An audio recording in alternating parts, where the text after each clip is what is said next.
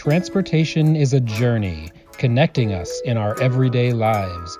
This podcast series, TRB's Transportation Explorers, takes you on that journey with meaningful conversations with the experts behind the research. They often have an early eye on how we'll build the transportation of tomorrow. On today's podcast, we'll explore with Dr. Kara Kockelman, a professor of transportation engineering at the University of Texas, Austin. Dr. Kockelman received a PhD in civil engineering from UC Berkeley and is a recipient of several awards, including the James Laurie Prize from ASCE, a Google Research Award, and was voted one of Vlog's top 20 influential women in mobility.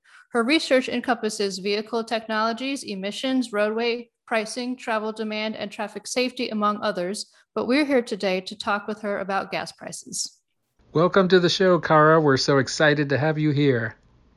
We're going to talk about gas prices today. And gas prices are such an interesting and I think uh, misunderstood phenomenon in many ways. If you look at uh, AAA's gas price index, it shows the price per gallon is the highest in California at around $4.20 per gallon. And in states all over the southern US, prices are sort of around $2.80. That's a pretty big difference. How are prices set and how are they so different from state to state? Well, just like the price of oranges can vary within your own neighborhood, you know, dramatically from which store you're shopping at and which type of orange you're purchasing, you know, it's not that surprising to me that gas prices would vary that much. Electricity prices vary from about 8 cents per kilowatt hour in most locations to about 40 cents per kilowatt hour in Hawaii, I think, and 20 cents per kilowatt hour in California. And part of the reason is the taxation, but also the difficulty in delivering energy to different locations, and then the added refining uh, requirements that you'll have in a place that's very concerned about the natural environment, like many Californians are. So it really depends what taxes are in a state or what maybe state policies are set. Are there, are there just all these different variables?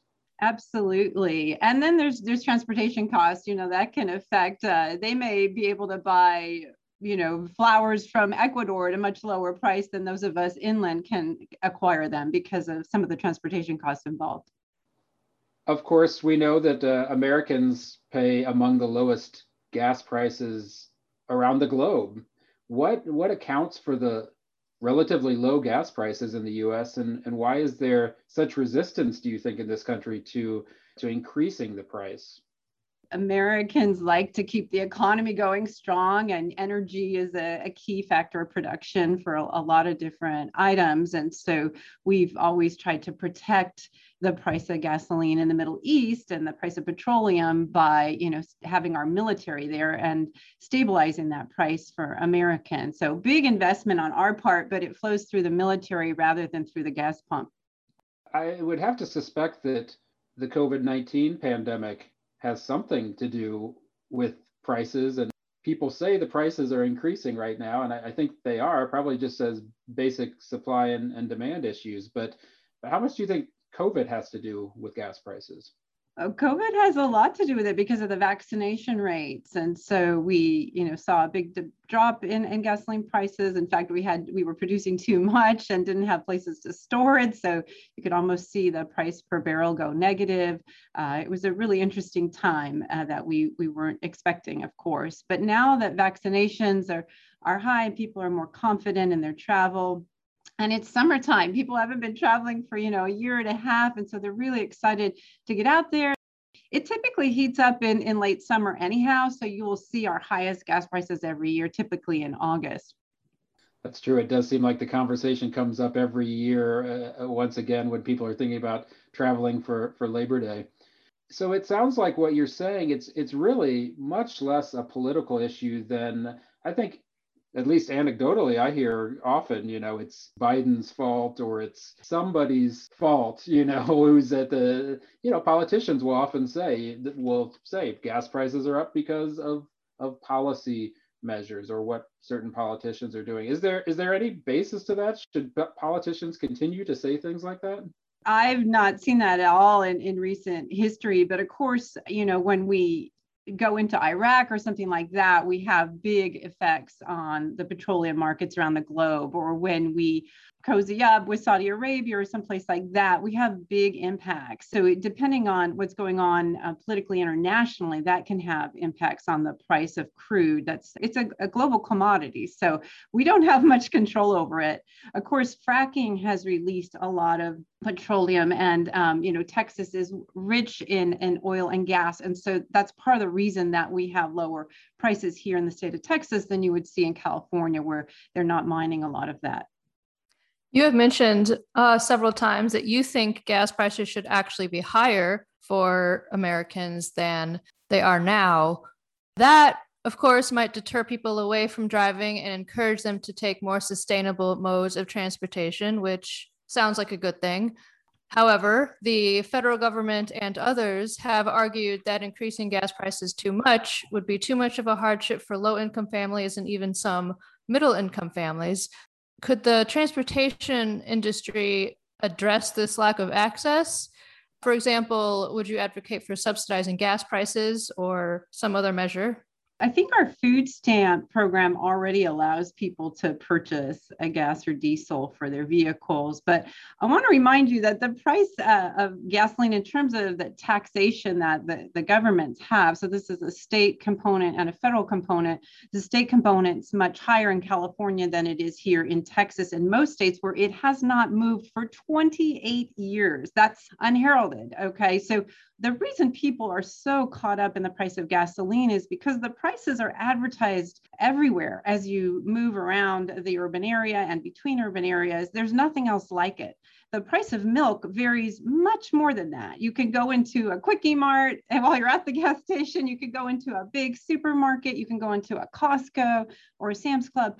Tremendous variation right there. If you want to get upset about something, maybe that's what you should get upset about because all of us spend less than $200 a year in gas taxes, unless you're living in California, one of the higher gas tax states. Um, in most states in this country, you are paying less than $200 per year in gas taxes. So that's less than a dollar a day. And if we subsidize transit, that's about a dollar 50 per passenger mile that we and, and people travel about 20 miles a day. So i mean we'd be spending you know dramatically more to try to make that up. It's still less than we pay for bottled water. It's far far less than almost all other developed countries are, are charging. Uh, you go to norway you go to germany Japan, even China, they are charging much, much more because it is a hazardous material. You do not want people playing around with this. You do not want them having to, to interact with it. Um, you know, it's explosive. It's, it's not something uh, that's good for our lungs or for our environment. So it's always surprising to me that we hardly tax it, whereas we are very willing to tax cigarettes, um, which are equally damaging in many ways. Uh, we're very willing to tax other things. Well, I'd like to just ask is there something that we've done wrong, maybe historically? Uh, should we not be having gas price prices out on display on, on the streets of America? Or is, is there some better way to communicate or message a lot of what you're saying? Yeah, well, historically, unfortunately, there was a fellow, you know, named Grover Norquist who got a lot of people to sign a no new taxes pledge. And so that's really hamstrung this country in a lot of ways, in a lot of discussions. Uh, so, but yes, I, I'm not sure what to do about these gas stations that own the corners. You know, that is a very common location. Um, as we move to electric vehicles, it'll be less obvious, I think. But you know, ideally, these stations should be adding power cords and allowing us to shift as we really need to to stay under a 1.5 or 2 degree Celsius warming uh, to avoid really destroying a lot of coastline and a lot of natural places around the world from the, the climate crisis that we're facing. If we did raise the gas tax, that wouldn't be a panacea to stop people from driving. Do you think there's a better option, electric vehicles or something else, for encouraging people to drive less or to use more sustainable transit? People are very responsive to this price at the pump, but adding a $2 per gallon gas tax would be helpful. I would advocate for a collar on the price of gas. So um, you introduce it at maybe uh, 50 cents per gallon and, and moving up, but you never uh, allow it, if you can help it, you reduce that tax when oil markets are unstable around the world and suddenly you're up at $5 per gallon. At that point, you start reducing the tax so that you can keep the price of gasoline in this country relatively stable. I would advocate for that. I, I, do need to remind people that the gas tax is less than 125th of what they pay. Um, it's probably less than 150th of what they pay to move around most of us pay, you know, 50 cents per dollar per mile to uh, move a vehicle. Plus, we have our value of time, you know, when you pay two, less than two cents per mile in taxes, uh, which is what most states have, I think in California it might be more like four cents per mile. It's incredibly low. It's not something that's going to change people's behavior, even if you double it or triple it, quite honestly. We're not talking about doubling or tripling the price of gasoline, just that tax component. And there's lots of other policies you could pursue, of course. I mean, what a lot of states are having to do is something that's much more expensive and administratively cumbersome, which is vehicle miles traveled fees or mileage based taxes. That's much harder to apply and recover. But from a VMT fee, you could move to a uh, congestion based fee relatively easily, depending on the dongle that's installed in the vehicle or just simply connected to the onboard port. Uh, we could have more incentives on things like electric bikes. I think bikes are an amazing mode, uh, kind of a missing mode for a lot of us. Uh, they allow us to go relatively long distances pretty quickly, and of course, keep us healthy uh, while you know not having any emissions. So um, lots of options out there that I'd love to talk about. Elaine, do you have any favorites? I'm looking at getting an electric bike. I need to do more research. Great, great. Well, land use is also important. So I don't know if, if your city has any plans to upzone, but I think two units on what were traditionally zoned as single detached units for single family housing would be really valuable, but it has to be done at a broad area. So across entire cities and counties, ideally, so that you don't get pockets of of rent spikes where you upzone. So it really needs to be done uniformly the way Minneapolis has done it. I think Vancouver has some great upzoning um, policies as well. So land use really important to bring those people and places together, making commercial uh, development much more economically efficient and getting the investment you need to allow for origins and destinations to stay close enough that people can walk and bike rather than feeling like they're they're stuck in an automobile to get wherever they need to be. I think you you got to a lot of the answers to my next question, which was, do you think there are better measures to encourage people to use more sustainable transportation? And I love your I love your idea of just you know just having more charging stations at gas stations. That would do a a huge amount of, of walking the talk, you know, of just basically you don't even have to have a promotional campaign. You just have them there and, and people could use them.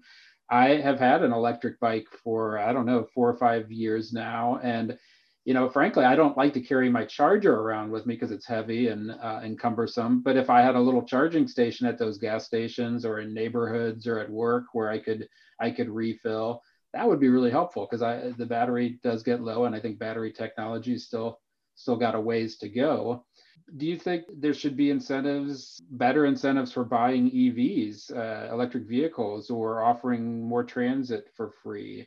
Yeah, well, like I mentioned earlier, transit's a, a very expensive option. Uh, so I'd love to see more demand responsive contracting out to a transportation network companies, so ride hailing companies, trip by trip, ideally with ride sharing. So, you know, like Uber Pool and Lyft Line uh, in, in places where it doesn't make good economic sense to have a big bus or a train rolling through provide that $1.50 subsidy that we're already paying per passenger mile traveled and you can more than cover the cost of a Lyft vehicle because they're charging about $2 per mile for three or four seats in that vehicle right now. And so if you get people pooling and, and willing to pool you can subsidize. And of course we couldn't do this with everybody. The bus agencies or transit agencies would run out of money immediately because it would be so popular. But you could give low income people 50 miles a week and there there would be delays. It wouldn't be on demand um, the way you and i when we pay full freight for an uber or lyft vehicle there there would be you know they might want to call ahead 10 minutes 20 minutes I think you know removal of parking minima would also be nice in, in many locations, um, especially if we go to a more shared fleet with self-driving vehicles. We're hoping to see shared and, and self-driving or autonomous all electric vehicle fleets and Cruise and Ford and others are, are coming out with these. Of course, Waymo's been doing this in the Phoenix suburbs uh, for a bit. So we've got we've got some exciting features ahead of us that I think will allow us to pay per trip and and that will allow us to be much more thoughtful about the trips in between. So we will be more active in our modes but we do need those destinations around us. And and so many people have moved into the periphery and to suburbs that are just very homogeneous in terms of land use. So you've talked about a lot of things already. And if you were in charge of federal transportation policy what two or three policy decisions would you focus on to implement sustainable transportation? Right. Well, I, I, mentioned the gas tax. That's a really big signal, even though economically, if you did the calculations, it, it shouldn't make a big difference. And it, it probably wouldn't for, for most households. I, I, would try to move it very quickly up to a dollar per gallon. Um, and right now it's at 40 cents per gallon in most states. Uh, try to, to get that, that up and then over time allow that to move up. So we're a little bit closer to our peer countries in, in Europe and, and Asia Feebates on vehicle purchases would probably be my second pick. So vehicles last a long time. So this is a slower acting policy. We don't uh, scrap our vehicles for about 17 years. So when you have a feebate, it means that those vehicles that say get over 50 miles per gallon, which the Prius and, and all electric vehicles do, all plug-in electric vehicles do, would pay less because they would be subsidized by those people who are buying uh, vehicles that get less than 50 miles per gallon or 40 miles per gallon. You could start at 40 as your pivot point and move it up to 50.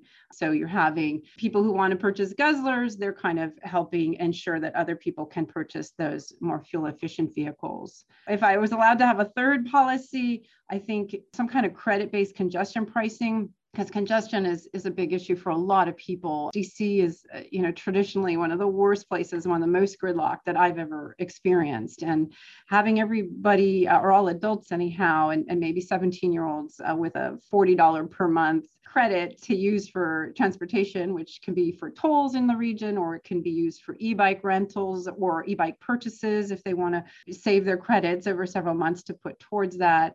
Transit, of course, and carpools like uh, Waze Carpool has is a terrific app for this um, that people are not using enough. But these things already exist to a large extent on our phones and, and, and connect us. And there's just, we can fill a lot more seats in the vehicles we have. So I'd love to see that. Those kinds of uh, real-time pricing signals will help incentivize that shift to, to help reduce congestion, but also to make people think more thoughtfully about their mode choices and their destination choices and their departure time choices. You're, you're right about Washington, D.C. Elaine and I live here, and and I don't know about Elaine, but anytime I get in my car, my anxiety and anger levels certainly go up. But going back to maybe a little bit before all this, how did you uh, personally, how did you get interested and involved in, in transportation? I was a civil engineering student and I really had no direction. I was just doing what you were supposed to do at that age. And I was so fortunate to see a sign in the corridors of my campus that was advertising a Council of University Transportation Centers fellowship for an undergrad in his or her senior year for $7,000, which was like the whole cost of, you know, tuition and, and living um, at that back then. That made me really think about transportation. I had only had one class in it. That's all that they offered. That's all that was required. So it's just so fortunate that I started thinking uh, about all the different facets of transportation and how it's one of the widest disciplines you could be in. So there's no chance of ever getting bored. I mean, you can just migrate from aviation to transit to land use to planning to econometrics. You know, it's just it's, it never ends. So really, it's I'm so fortunate that that was offered and and that I was able to pivot at that point in my life. Um, and I've never regretted it. You know, people ask me what would I be if I could do it again. There's nothing I'd, I'd rather be doing. That's great we're uh, talking to the right person then. And what further research do you think is needed on the topic of gas prices? I'd like to see much more investigation of this for a couple papers on specifically the different components, because there's also the, I guess, 100,000 or 200,000 people that we lose early every year in this country. Maybe five years early, we've diminished their lives because of emissions. And so much of that is diesel and, and coal um, so fine particulate matter, but also, you know, volatile organic co- compounds coming off of the gasoline. Even when our cars are seated, when they're not even moving, they are off gassing. If you buy an all electric vehicle, you put that in your garage, your garage is going to smell great. You know, as long as you get all the paints out, all those VOCs, you want to get them out of your house if you can, away from your children, away from your own lungs. There's a real cost here, and we're not uh, studying it, we're not paying as much attention to it as we, we should be. So I'd love to see the, the long-term implications and, and sort of a costing of that. That would that would be a nice contribution to our, our research. And then finally, is there anything else you'd like to add? No, I mentioned credit-based congestion pricing. I, I, mentioned how the price of gas is posted everywhere. But if you look at any other commodity that you probably spend a lot more on each year in this country, those prices vary far more dramatically, including electricity. We talked about that five to one difference across US states in the price of electricity. We all spend a lot more on electricity than we do on gas taxes, for example. Um, and we have not raised this federal component of the gas tax in 28 years. That's embarrassing. And a lot of it is because of that no new taxes pledge. Uh, that's really hampered us. We also, when we set the tax, it was per gallon rather than as a percentage of price, things like that. There's a lot we could be doing here. I'd, I'd love to see us move forward. Dr. Kara Kockelman, it has been a pleasure to speak with you here today you know, even though we focused on gas prices, I think you are you're you're near and dear to our hearts at the Transportation Research Board because we cover everything. There's not something other than what you just suggested. I don't think there's anything we haven't researched practically uh, across all modes of transportation. So it's it's great to hear that you you sort of fell into transportation that way because it is it's got so many modes and it's so cross disciplinary uh, that it is it's an endlessly fascinating space to be in. Yeah, our discipline is so fortunate to have the TRB as part of the National Academies. We, we really are. Um, and that TRB annual meeting is just a, a, tremendous highlight globally now, too. So thank you for being part of that. And thank you for joining us. My pleasure. TRB's Transportation Explorers is a production of the National Academies of Sciences, Engineering, and Medicine. Ben Brown composed our theme music podcast is produced by Paul Mackey and me, Elaine Farrell, and edited by me. Thanks again for tuning into TRB's Transportation Explorers. We hope you enjoyed our podcast. See you next time on the Transportation Journey.